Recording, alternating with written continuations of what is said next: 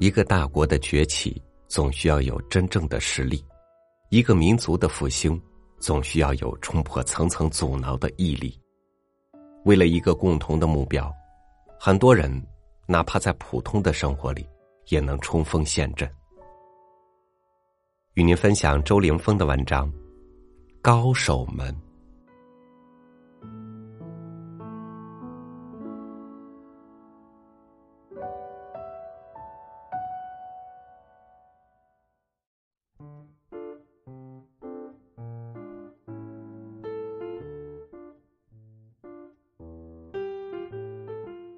我问过许多实习生，有时间能不能帮我做做校对工作？回答几乎无一例外。这活儿太没技术含量了，想学点更实用的招数，比如选题策划、采访技巧以及编辑秘诀等等。这多少让我有些失望。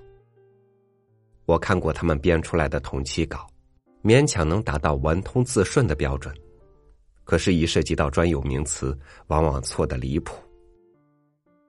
我很奇怪，为什么就没有人去翻翻工具书，哪怕百度一下也成啊？这不都是校对的基本功吗？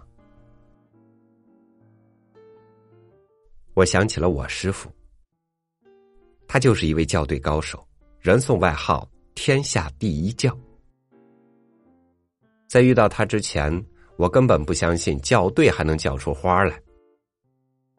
前人说得好：“教书如扫尘，一面扫一面生，能把错误几率降低零点零几个百分点，已经是阿弥陀佛了。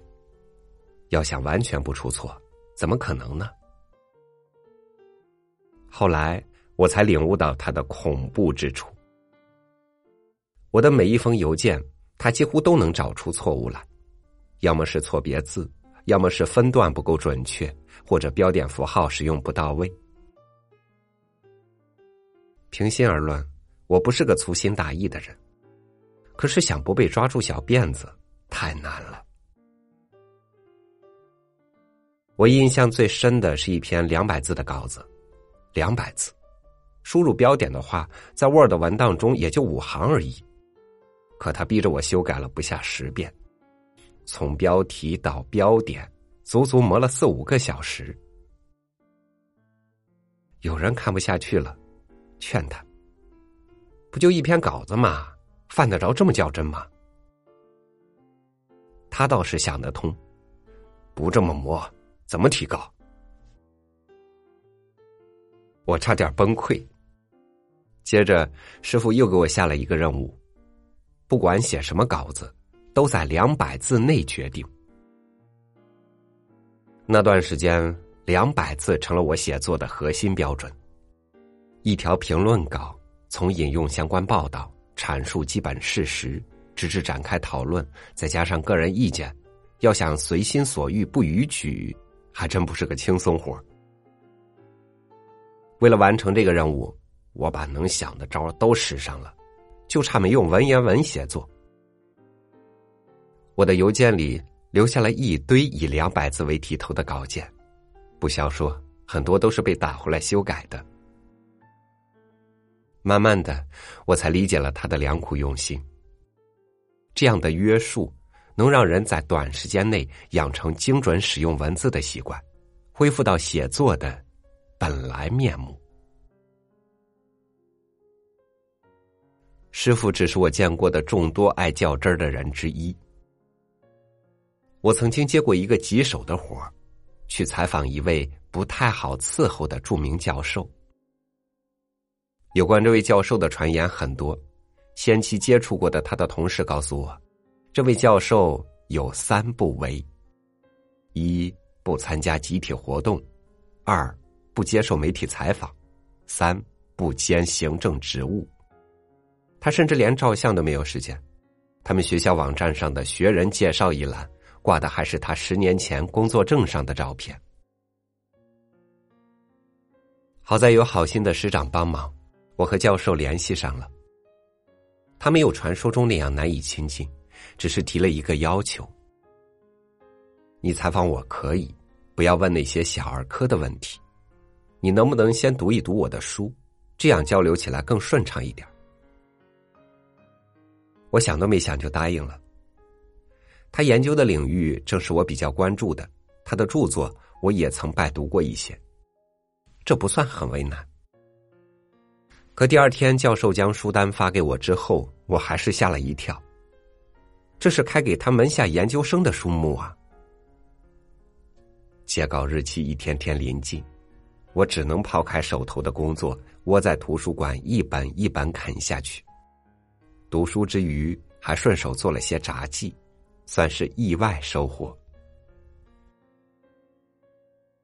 结束了这段苦读之后，我把拟出的问题和札记一起发给了教授，教授很快做了答复。所提问题太过宽泛，不易作答，还请再考虑考虑。我做的札记中有一处引文出错，他也做了订正，并特意指出札记有些模棱两可之处。说明我还没有读懂，应该参看某些著作。接下来，又是一列书单。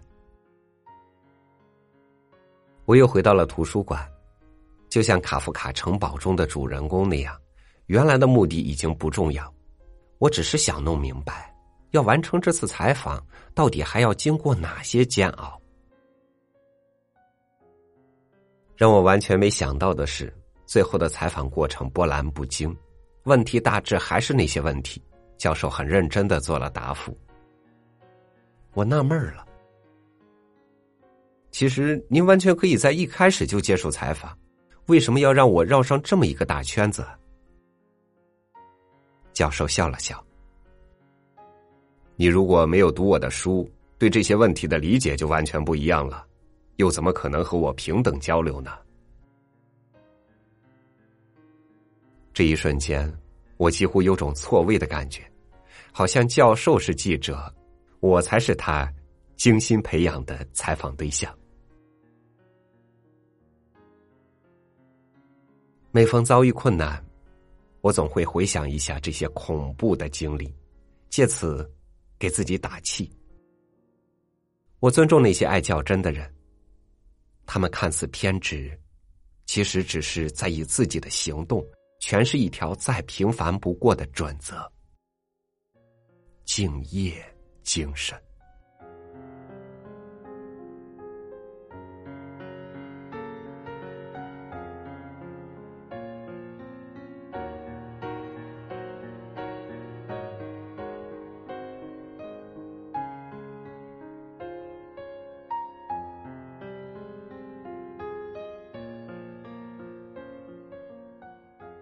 所有的成就，都不是凭空而来；所有的高手，也都曾和你我一样，有过共同的起点。有些困难需要绕过去，很多困难需要翻过去。感谢您收听我的分享，欢迎您关注微信公众号“三六五读书”，和更多认真生活的人互相鼓励。我是超宇，明天见。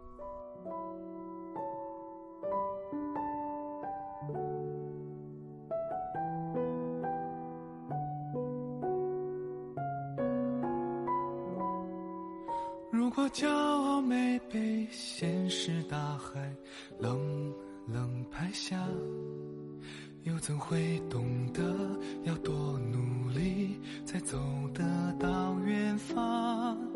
如果梦想不曾坠落悬崖，千钧一发，又怎会晓得执着的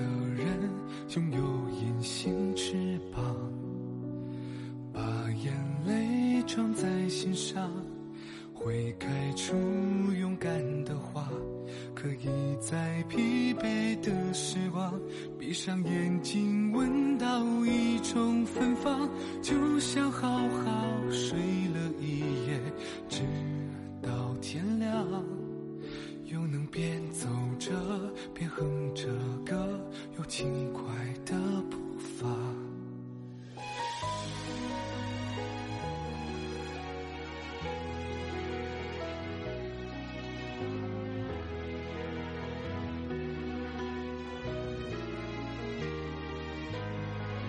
沮丧时，总会明显感到孤独的重量。多渴望懂得的人，给些温暖，借个肩膀。很高兴一路上我们的默契那么长，穿过风，又绕个弯。心还连着，像往常一样，最初的梦想紧握在手上。最想要去的地方，怎么能